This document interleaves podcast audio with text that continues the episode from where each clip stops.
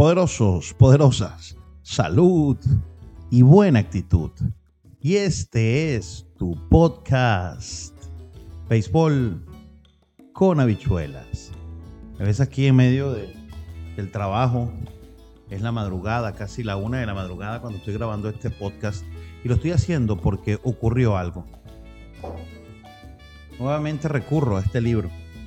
¿Te acuerdas en el... ¿Te acuerdas del de el triple play? Te lo voy a dejar aquí para que lo veas en esta tarjeta. Lo voy a dejar aquí. ¿Te acuerdas del, del triple play? Bueno, aquí tuve que recurrir otra vez a este libro. ¿Y sabes por qué? Porque Narciso Croc, un pelotero de los Tigres del Licey que nunca había conectado jonrones en Lidón, conectó por primera vez el día 22 de diciembre, no uno, no dos, sino tres jonrones, sus tres primeros jonrones en un mismo juego. El equipo de los Tigres del Licey estaba eliminado. Pero si las Águilas Cibaeñas ganaban ese partido, aseguraban quedarse arriba en la cima y ahora se complica todo. Con Punto Noro jugaron como unos profesionales y Narciso empujó las ocho carreras del partido que quedó ocho carreras por tres. Y es que el Nidón, solamente nueve jugadores han tirado tres honrones en un partido. El primero fue Ricardo Carti, Rico Carti con las Estrellas Orientales en el Tetelo Vargas. Luego Winston Llenas, que lo hizo en dos oportunidades, jugando con las Águilas Ibaeñas en 1968 y en 1977. Y, por, y ahora, por última vez, Narciso Croc. Narciso Croc lo hace con los Tigres del Licey. El primer pelotero de los Tigres del Licey en hacerlo fue Greg Brock, según vemos aquí, el viernes 13 de noviembre de 1981. Yo te voy a dejar aquí en la descripción del video y en la descripción del podcast todos los datos históricos de lo que fue este partido.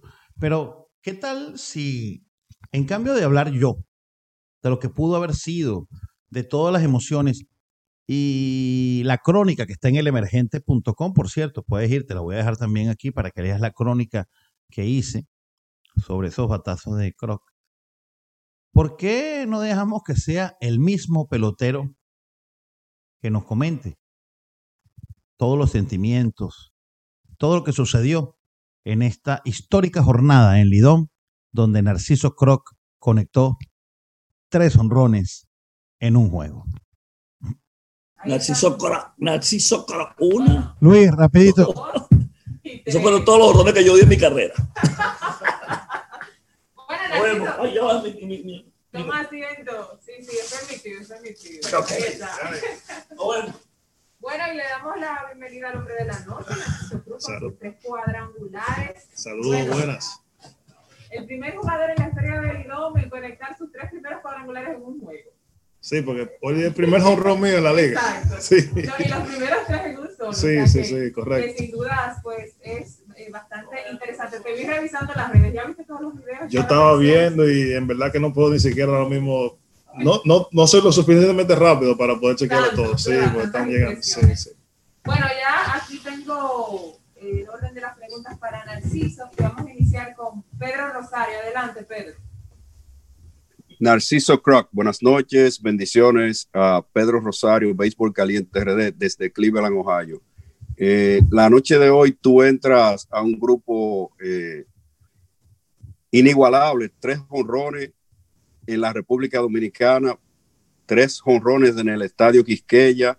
Eh, si me lo permiten, te voy a decir que Rico Carti en el 66, Winton Jenna lo hizo en el 68, 77, Greg Brook lo hizo en el 81, Francisco Morales en el 2002 Ángel Peña en el 2005, Kendris Morales en 2006, Brian Peña 2008 y Narciso Croc en el 2020. Es una lista, como te dije, privilegiada, algo que no todos los días se ve. ¿Cómo te sientes, hermano? No, eh, en verdad que eh, me siento increíblemente eh, bendecido porque como, como dije antes, mi primer jorrón en la liga invernal aquí para mí es un gran orgullo obviamente ayudar al equipo a ganar.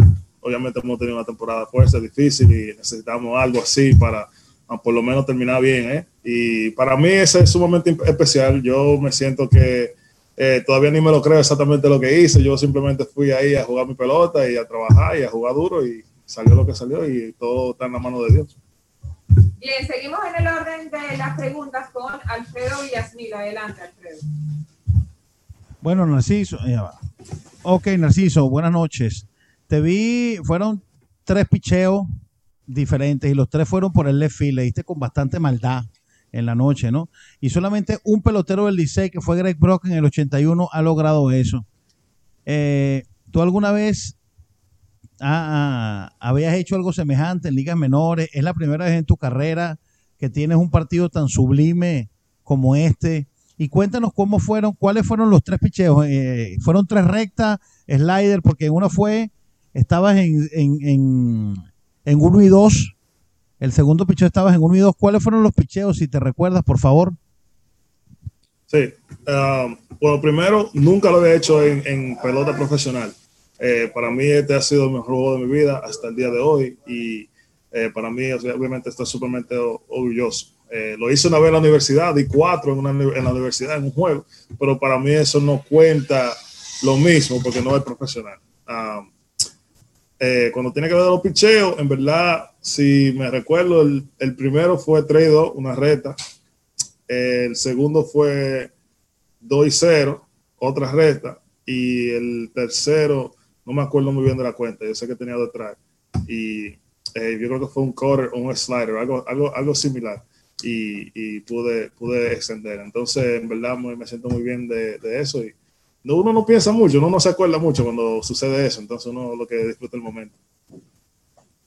Narciso, en el caso de los batazos, la reacción después de los batazos, el primero, obviamente emocionado, porque es tu primer cuadrangular en la Liga Dominicana. Cuando llega el segundo, lo que pensaste, y cuando llegó el tercero.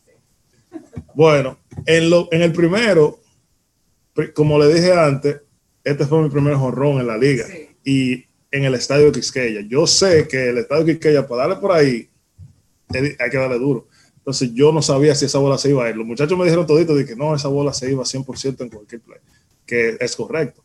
Pero cuando yo le di, mi objetivo fue inmediatamente, fue yo tengo que llegar a tercera base. Yo quedo un triple, por si acaso la bola choca en la pared. Cuando yo vi ya que la bola voló, yo, o sea, bajé, bajé la guardia y ya eh, disfruté del jonrón. Eh, pero para mí eso fue, ese fue el pensamiento. Ya después lo disfruté en el logado con los muchachos, todo bien.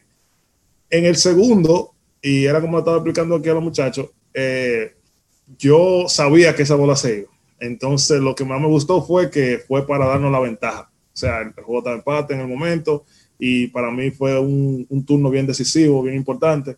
Eh, yo me sentí ahí muy, muy, me sentí muy bien porque uno, obviamente, el segundo jorón del juego y, y también porque nos dio la ventaja. Ya para el tercero fue como quien dice, oh, wow, esto no me lo creo. Ya esto fue algo eh, increíble. El pitcher, eh, Wendolin Batista, es muy buen amigo mío. Entonces ya yo como que hay un momento ahí que eh, voy a hablar con él después de eso para reírnos un ching, pero eh, fue algo increíble, fue algo bien especial. Fuera de los tres cuadrangulares de hoy, esta ha sido la temporada donde quizás más han contado contigo con relación a jugar de manera regular con el equipo de los Tigres del Licey con esa participación o con esa cuota que ya has agotado con los Tigres en una temporada regular que termina mañana, ¿cómo te has sentido? ¿Te has sentido una parte importante del equipo en sí? ¿Han, ¿Ha servido quizás esos turnos para tú demostrar realmente que estás listo para quizás en un futuro tener también otro puesto de titular? Claro, no. Eh, para mí, yo siempre cuando tengo un uniforme eh, siento que tengo que demostrar y siento que tengo que hacer y dar lo mejor de mí. Eh, este año obviamente eh, no calificamos, fue un año difícil para el equipo y yo siento que todos debimos de darnos de nuestra parte. Eh, cuando se tiene que ver de, de, mi parte, yo siento que empecé jugando mucho al principio y no me estaba yendo muy bien, sé que estaba dándole la bola bien, pero de frente, todo out y obviamente habían otras gente que estaban teniendo más resultados.